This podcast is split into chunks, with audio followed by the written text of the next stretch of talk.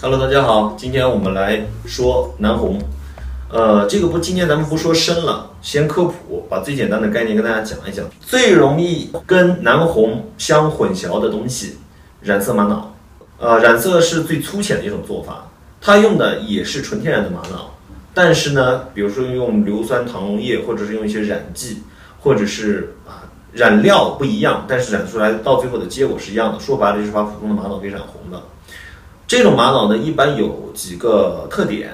第一，它的颜色一串珠子非常匀，一个色。一般如果发现这一串玛瑙颜色不匀，或者是颜色过匀，然后颜色不匀呢是那种就感觉颜色聚集在某个地方，那么这样的玛瑙就要注意一点，就要小心一点。那么它是染色玛瑙的可能性就非常大。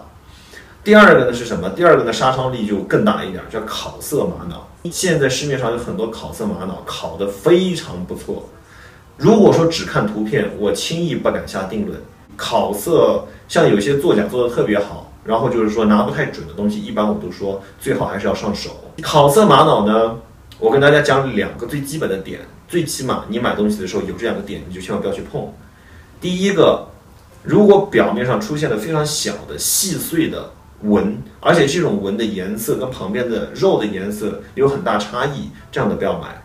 第二个就是你看它的那个孔。孔周边儿如果有一圈半透明的感觉，就像是什么呢？就像是那个，呃，咱们家里面用的有釉的那种瓷器，磕了碰了之后，你看那个断茬儿，中间是瓷纯白的，然后旁边有一层釉，薄薄的有一层釉。如果有那种感觉，那么这个珠子你也不要碰，它是可烤色的可能性就非常之大。想知道更多，欢迎添加我的个人微信号。那么还有第三个问题呢，有不少藏友，尤其是刚刚呃入行的朋友呢，很纠结，就是注胶的问题。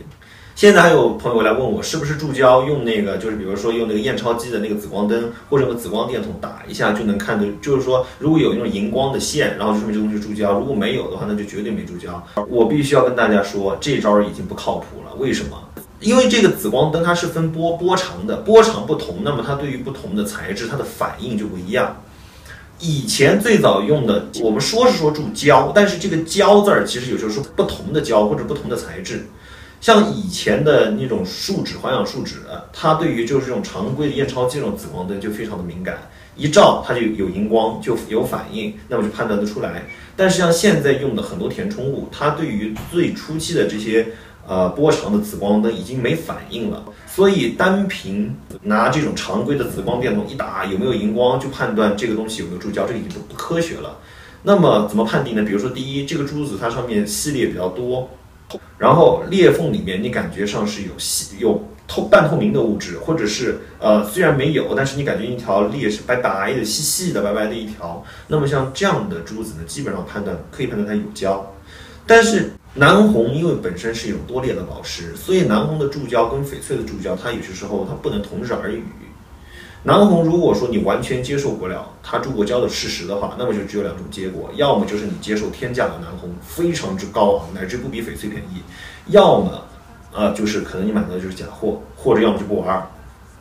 但是我觉得呢，怎么说呢？南红这个东西它有它的美。如果说商家也说得清清楚楚，这个东西有胶没胶，然后它的价格呢也跟它的品质或者跟它有胶没胶相匹配相正等，呃，那么我觉得这个东西就可以考虑接受，就可以考虑接受，呃，这是我觉得一种玩南红应该有的一种心态吧。那好，今天就给大家简单的讲到这儿，感谢大家的关注。